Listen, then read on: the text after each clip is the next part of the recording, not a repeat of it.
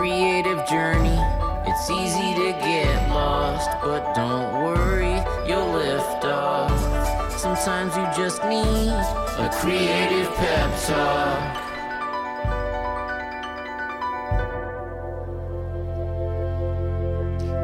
Hey, you're listening to the Creative Pep Talk podcast. I'm your host, Andy J. Pizza. I don't know if it feels like this to you, but to me, it feels like the only metric of creative success today that the mainstream is really keeping track of is did it or did it not go viral? Like, how many views does it have? How many likes did it have? Wow, that many views? Wow, I'll pay attention. Wow, wow, it must be something of note. I mean, is it just me, or does that feel like the only litmus test for whether something is good in the mainstream public's view? If this is true, if you know, if it's good, it will go viral. If it didn't go viral, it's not good you have two options as a creator. You either try to go viral with your creative work, or you just accept that your work sucks, or at least will not be seen as good, and see if you can keep showing up to the blank page day after day and stay motivated to make stuff when you are convinced that your work sucks. Now, spoiler alert, you probably won't stay motivated. Who wants to finish a day's work and be like, well, another bad day's work that nobody cares about? Like that, that's that takes uh, a certain kind of weird fuses not functioning quite right in your brain for that to, to keep going because we're social animals. We know we're on borrowed time. We're, if you're spending insane amounts of time on stuff that you're convinced sucks and is no use to anybody, that is not a long term strategy for disciplined, motivated, creative making. So, what do you do? You don't try to go viral. You don't accept that your work sucks. You go for the invisible third option that we're going to talk about in this episode today. But before we do that, quick word from the old and the new sponsors.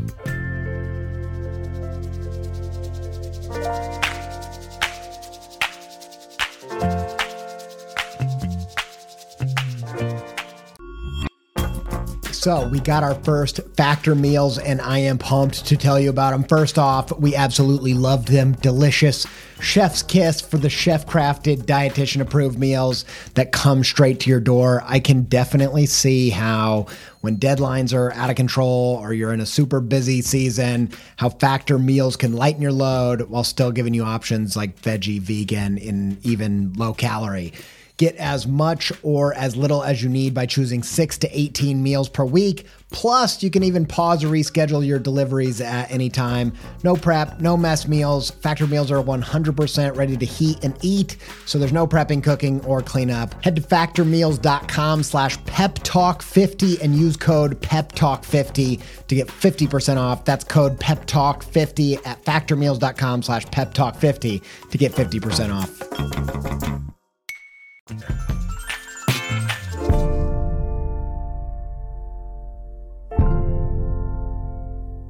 Hey, this is part five of our Human Rhythms over Algorithms series. I told you part four was going to be the last one, but I lied to you because we have one more. It's a bonus. It was just something I felt like we couldn't leave unsaid, which was addressing the the pressure of going viral. This whole series is about how being more in tune with the rhythms of your humanity is more likely to get your best workout and, and serve your creative practice and, and creative career even, even more than being tuned into what the algorithm wants, uh, what the online tech companies, tech giants want you to do, and how they want you to create. Uh, this is all just reminders of how do we get back into the creative rhythms of our humanity. This is part five, and I promise the final part of this series. Let's go.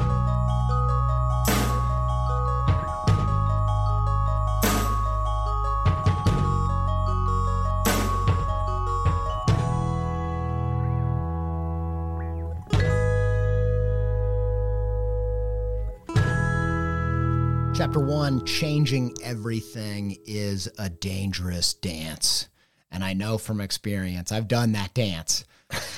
if you're feeling the pressure to go viral or just accepting that your work sucks, or you're just super far away from where you want to be, the notion that you could change it all in an instant with the right TikTok dance can be a very distracting thing for you as a creator. I totally get that, but I feel like it's a dangerous thing to play with. Now, when you're really not where you want to be, instead of trying to change everything overnight with just one dance, I think it's more helpful to look for places to invest in your creative practice that have a high likelihood of paying off over time.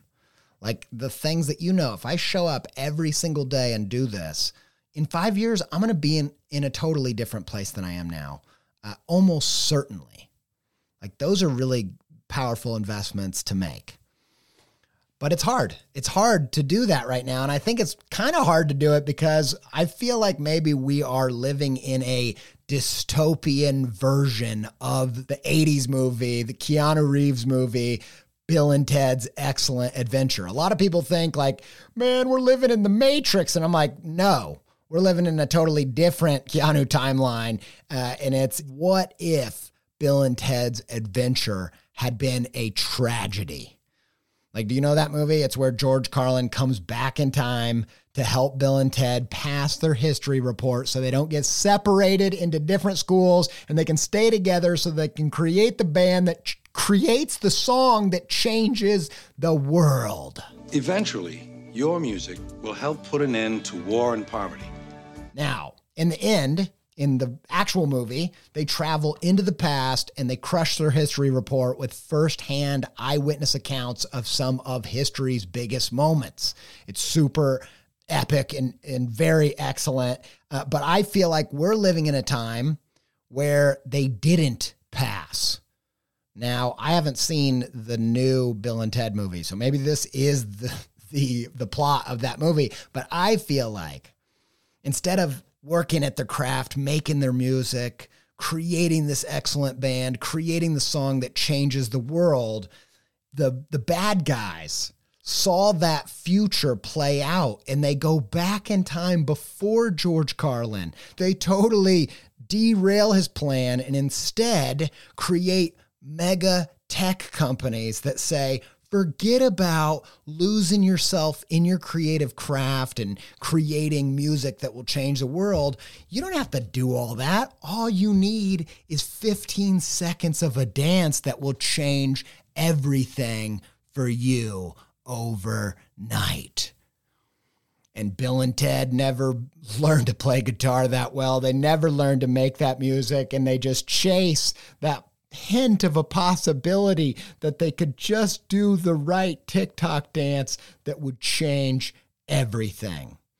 That's the world we're living in right now. And it's just not a very conducive situation for creators because for a lot of us, we got into the creative practice for that introverted, introspective space in front of the potter's wheel, in front of the sewing machine, in front of the drawing table, where we just lose ourselves in that lonesome, beautiful, full space of making.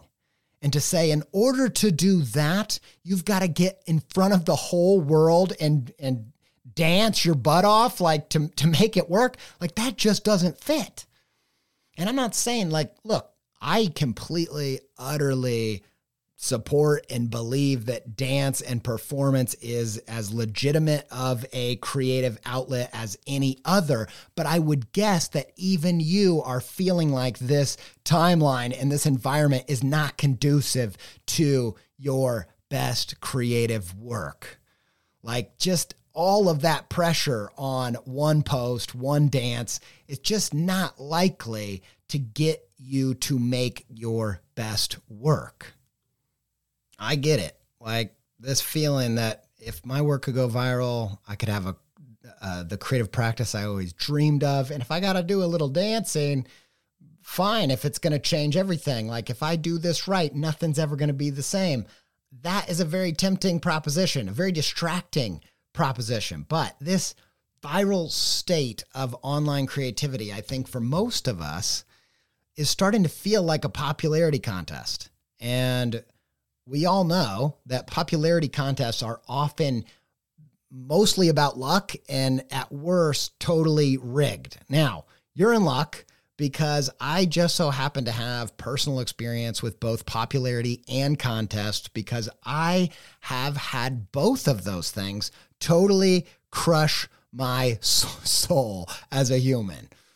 Now, you might have heard me talk about this experience. If you're a longtime listener of the show, I've, you've probably heard me speak about this, but I feel like it illustrates the point quite well. So I want to share it again.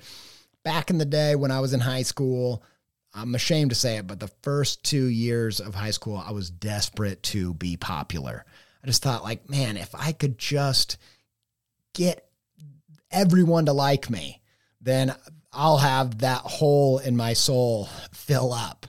Uh, you know, little did I know that that hole in my soul is just hormones. Um, but I was just desperate, and I would insert myself into social circles and just be like, oh, "Totes my goats, man, mega dope. What's slappering, y'all?" And everyone's like, "Oh dear lord!" It was, you know, I was just that try hard kid, desperate to be cool.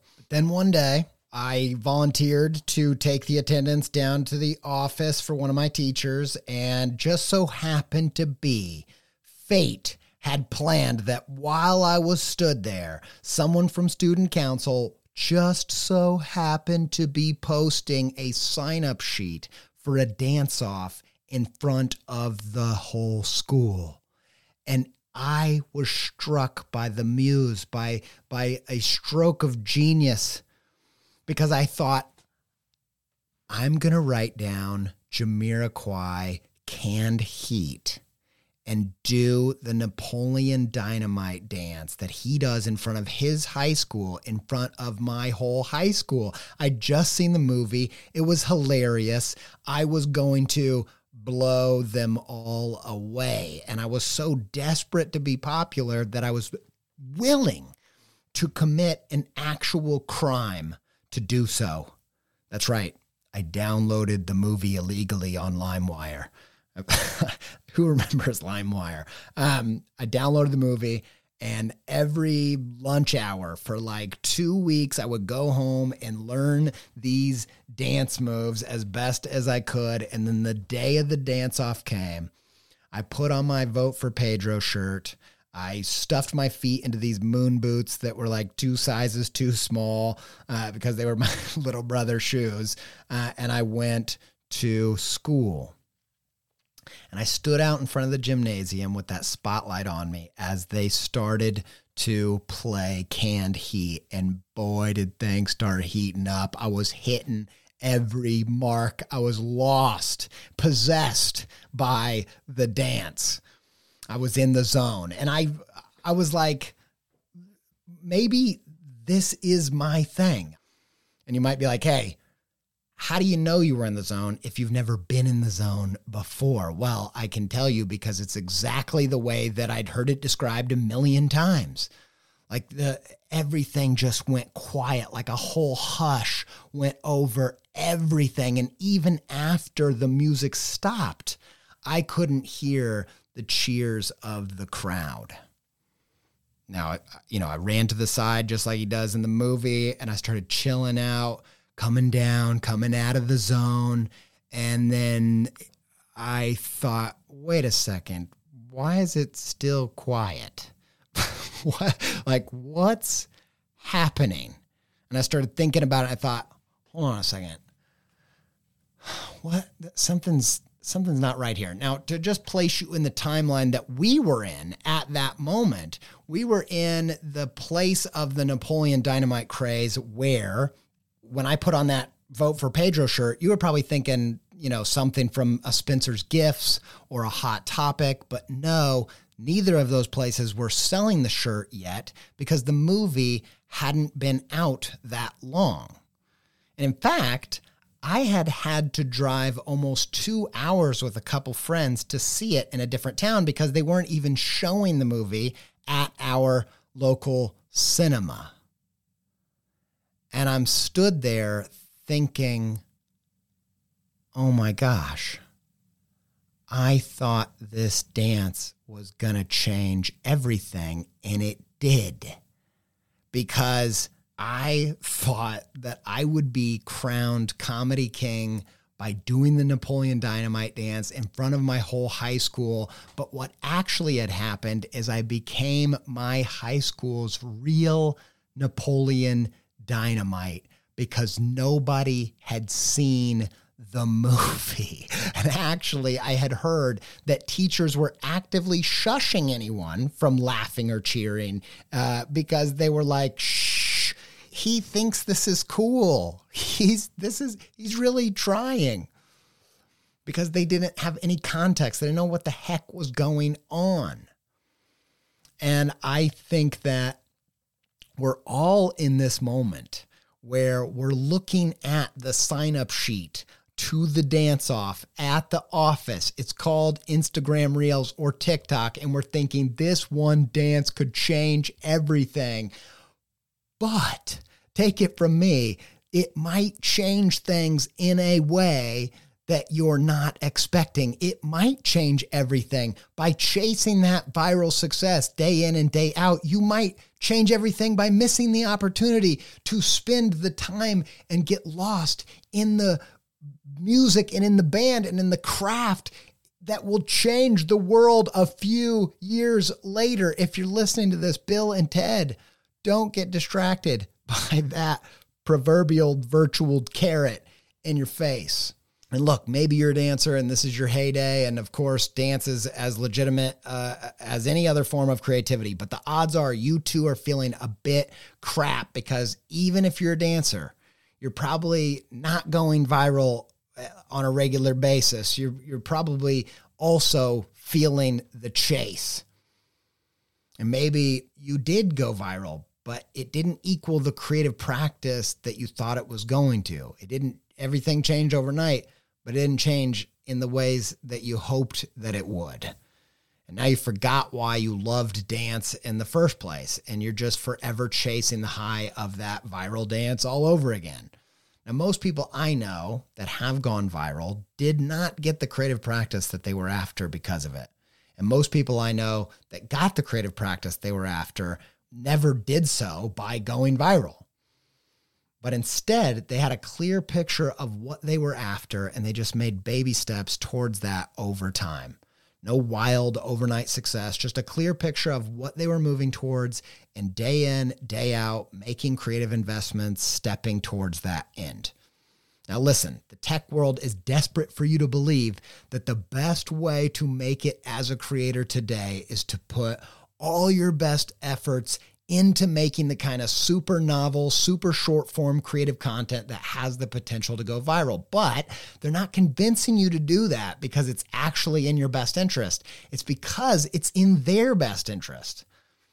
If they convince you that this is a viable path, guess what? You'll spend all of your best creative energy working for free for the chance of that kind of exposure. And while they take all of that and make tons of cash on the back of your creative work, on you filling their platform with your best content without ever having to pay a nickel for it. It's literally like these companies are like a Netflix that doesn't pay for any of its shows or very little of them.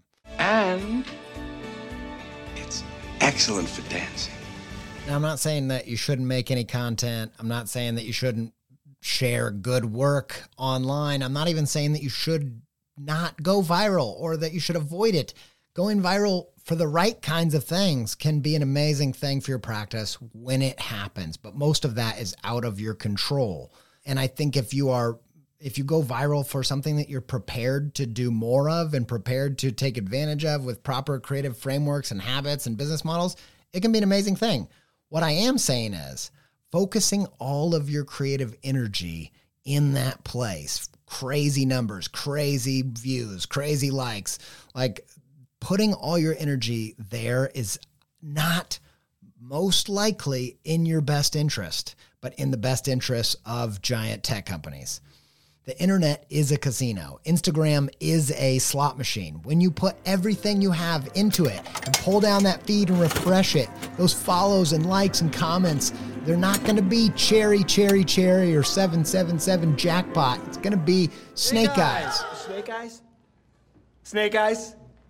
Oh no! I don't think it works like that. But it's not going to be what you're hoping it's going to be because at the casino, the house always wins. No! I'm ruined! And instead, diversify your effort. It's fine to diversify your portfolio of creative efforts, but not gamble it all away, hoping that the next dance is going to change everything. But instead, invest your creative best into places where they are likely to have a return over time.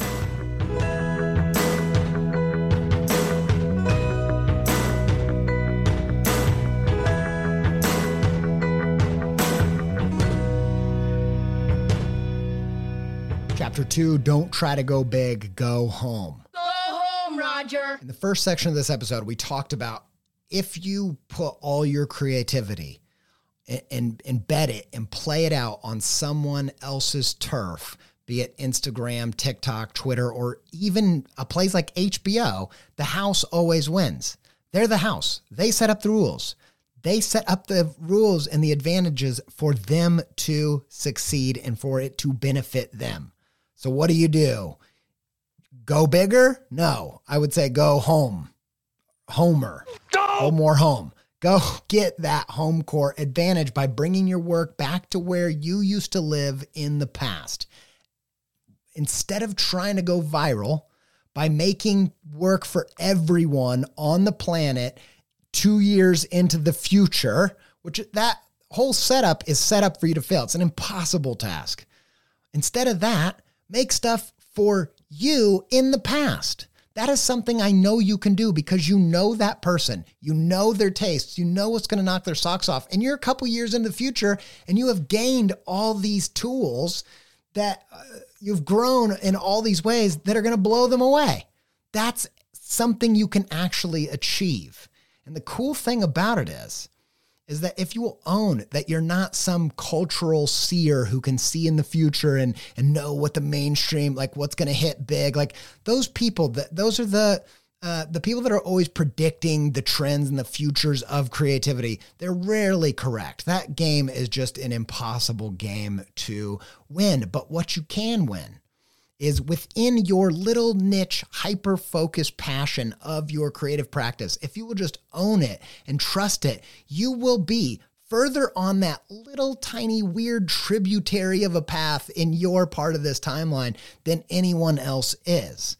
And if you will just trust that the work that you love that you're making more than anything else will eventually be caught on to by other people. If you'll stick to it and continue to invest in it and trust your own personal taste and trust your own creativity making for past you you're going to get to some interesting places. Now we've spoke in past episodes about how the creative journey like the hero's journey really has two distinct parts. Part one is the quest to find the elixir the kind of work that you're pumped about the kind of stuff that tickles your fancy, your own particular lighting up of your creative taste buds. But part two is the quest to bring it home.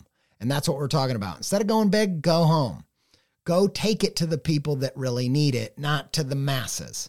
Now, story structure is kind of magic to me, uh, but I think part of its magic is that it works all the way up and all the way down in a story. So these parts this this part one of getting the elixir part two of bringing it home you know the three act structure of a story all the hero's journey all of those things often work not just in a whole movie but they're evident in a scene. They're evident in an act. They're evident in the course of a movie. They're in they're evident in an episode of a show or the whole season or ultimately a great show that has 10 seasons often has a bigger arc where the first half is about the elixir and the second half is about bringing it home.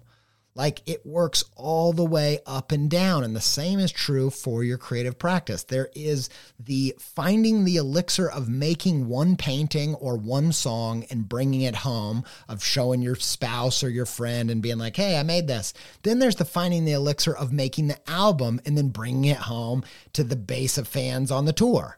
Like all the way up and down, this thing is evident.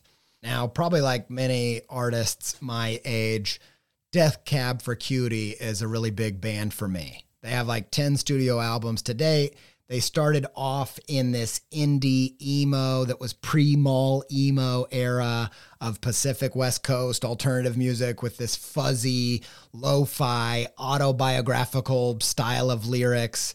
And they gradually wrote bigger and bigger, cleaner albums, eventually reaching pretty massive mainstream success with songs featured on the OC back in the early 2000s. This was like early going viral for bands like this. And just to put it in perspective of how big they got, their song I Will Follow You Into the Dark is their biggest song. It was featured on, you know, huge shows like Grey's Anatomy, Scrubs. It was on Mike Birbiglia's comedy special. Uh, it was in the Emma Stone, Ryan Gosling pre La La Land rom com Crazy Stupid Love and was even parodied in the Alvin and Chipmunks movie. What's bigger than that? Having Alvin, you know, sing your song. What what an elixir that song and album must have been. They got huge. They made a few more albums. They pushed their sound further and further from where they started. In in the week that I wrote this episode, they released a new album that was hailed as being what? A return home you've seen it a hundred times. Like they went back to their original sound. They brought it all the way back. And I'm loving it because I'm an early fan of the band. Uh, but the fact remains like going home is a natural part of the process of making one song, of making an album, of making a career of, of 10 albums. And by the way, if somehow, Ben Gibbard, you're listening to this show, maybe you're trying to pep yourself up, psych yourself up for that tour of this album. This episode doesn't really apply to you. You don't need to bring it home. It just, you know, instead, maybe just focus on packaging up, signing, sealing, and delivering home that second Postal Service record. Anyway, bringing it home is an essential part of the creative practice uh, and of the creative process what does going home as the sort of antiviral remedy to the world's viral fever mean for your creative practice? It means instead of trying to rapidly spread your creative work to the masses, it means bringing your work home to just a few people that you know well enough to create for. That often means making something for you from the past you know, making something that you know would hit those creative taste buds and light them up just a couple years back. That may mean you quit trying to be the Oprah of making a podcast for 8 billion people and you make a podcast that you got a hunch that eight people are just absolutely going to go crazy for. Because if you get those eight people to go crazy for it, they're not going to keep it quiet. And it might just change everything not overnight, but over time. So the second way to tap into the type of human creativity that works with your creativity instead of distracts it is to quit trying to go big and just focus on continually bringing it home, continually going home, going into that creative practice of going into the stuff that you love, doing the kind of work that you love to do, just trusting that if you will go find those elixirs that you know past you would have gone crazy for, that there be a few people out in the world that feel exactly the same way. If you just trust that process, it won't change everything overnight, but it will change things over time. Now let's put it to action.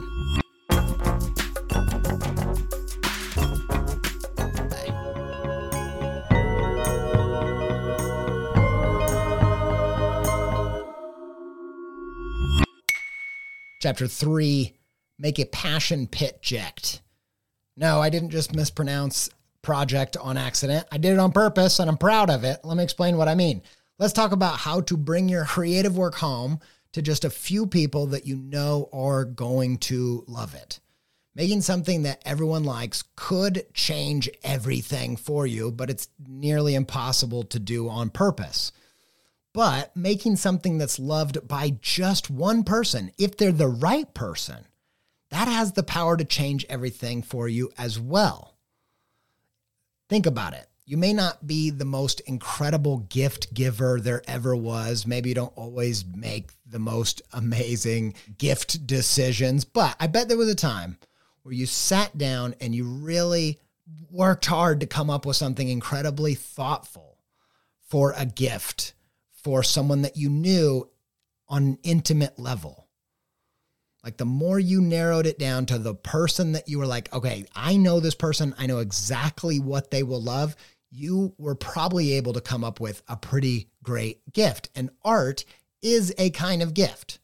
I'm not the first person to say so. Graphic designer James Victore talks about this a lot. Lewis Hyde wrote a book called The Gift that is all about how art is a gift and not a commodity. Here's why I think that idea has the potential to be really, really powerful when it comes to bringing your creative work home. In my opinion, the end goal of a creative career is to build your practice on the support of a small but diehard group of fans that that they really subscribe to the work that you do that is your best. This situation means you're not beholden to trends or the whims of a few gatekeepers. It's the most stable practice that there is. And in the coming weeks, we're probably going to talk about a branding project I did with uh, the Work by Work agency for this new Sonos podcast called America's Dead. It's all about the Grateful Dead and the fandom uh, that they have even now today. And that fandom, that's kind of the holy grail of a creative practice, in my opinion. It's the kind of fandom that is so stable that it outlasts the artists themselves. Now, that might be the end goal for your creative practice, but that's a long journey. And there are actually some things you can do right now that can make some substantial changes if you will change your targets.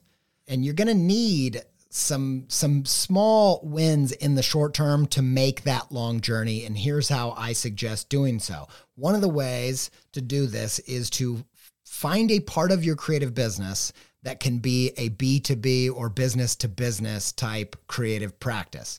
For a restaurant to thrive, yes, you want to have that Grateful Dead, you know, group of diehard patrons that support your restaurant over the long haul. But starting out, you might need to inject some capital quicker than that and you need some bigger influxes of cash.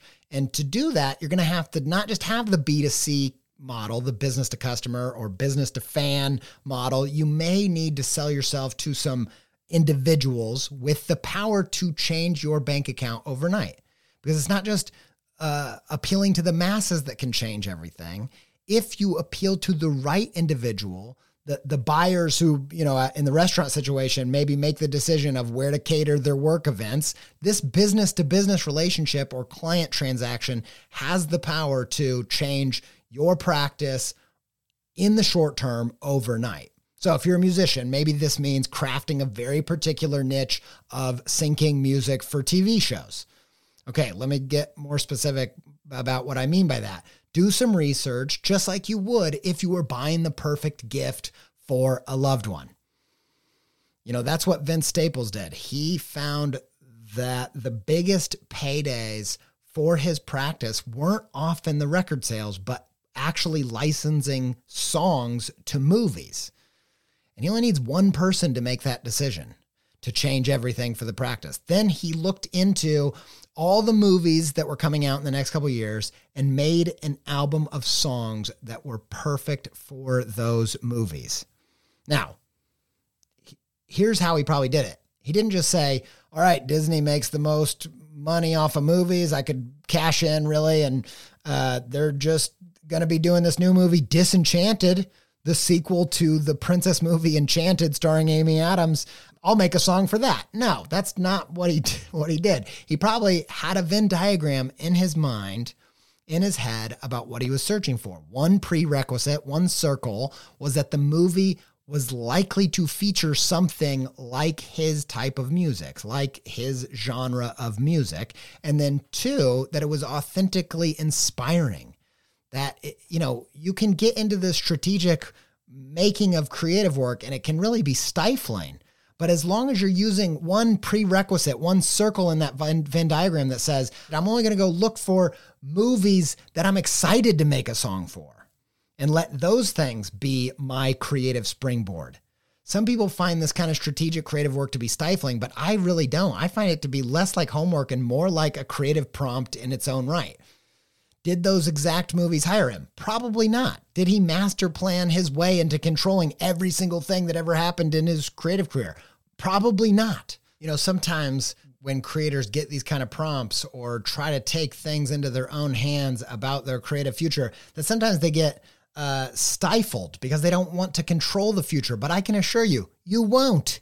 The reality was much different than what he had planned for. I'm sure of it but he had a jumping off point that helped him steer his creative ship to some place that he actually wanted to go. So here's the challenge. I'm calling it a Passion Pit jet. Here's why. Because the band Passion Pit did this back in the day, very specifically. They created, with this mentality, their first band's EP. It's called A Chunk of Change. And it was created as a literal gift for just one person. It was a Valentine's gift for his girlfriend. This specificity of this gift giving, making an album that is a literal gift, was so inspiring that it turned into the thing that broke open his career.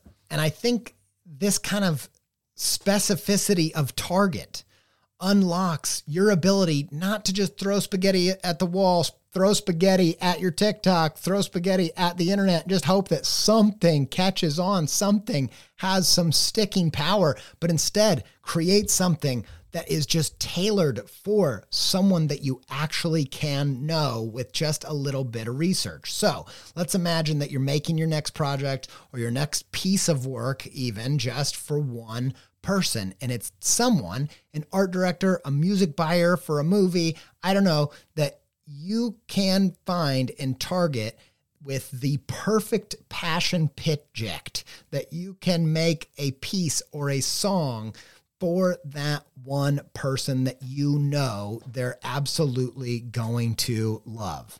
Maybe do a little research. When it comes from the heart, I don't think research is creepy. No one's like, you looked at my public Amazon wish list and got the thing that I like. No, no one feels like that. They're like, oh, you thought of me. If it's public info, I think it's fair game. Maybe just research your favorite music buyer. Who's the person that sings incredibly well suited songs for TV shows? Who's that person that sources all the mega songs for the mega shows that use a lot of the kind of songs like what you make. You know, go find that person, go read about him. Maybe you find out like, oh, what got him into this was Zach Braff's movie Garden State and how that, you know, made all the difference. And they wanted to be the person that directed those decisions. And maybe that soundtrack was everything for you too. That's the person to make something for.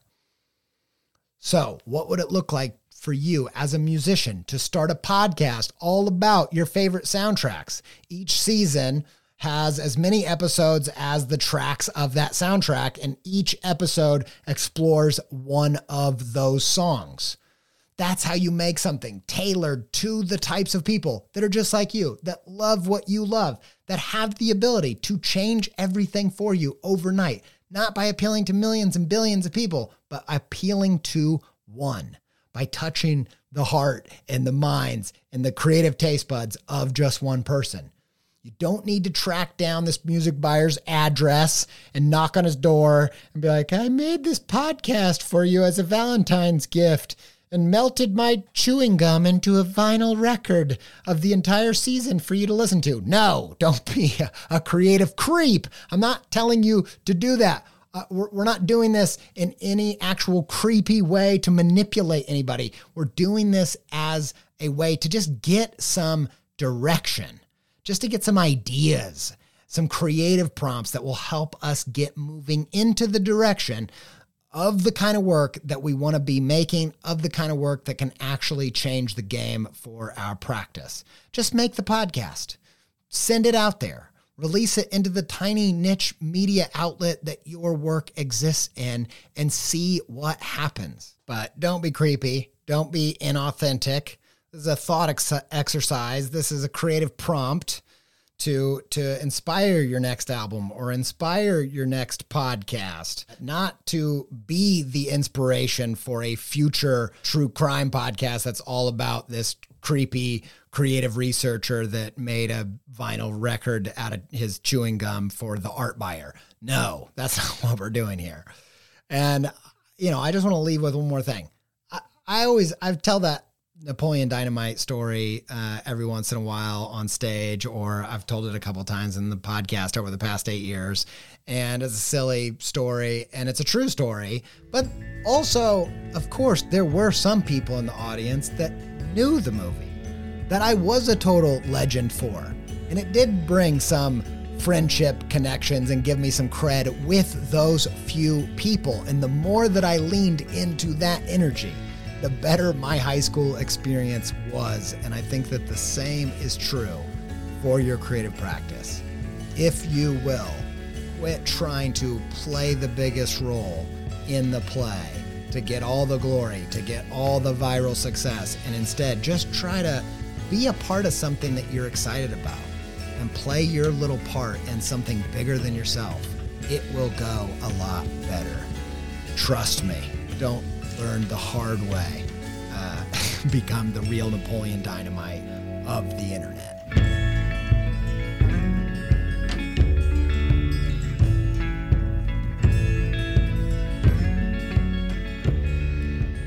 Massive thanks to our patrons. We couldn't do it without you. A lot of hidden costs to making a podcast, and you make it possible. So thanks to everybody that supports the show on Patreon.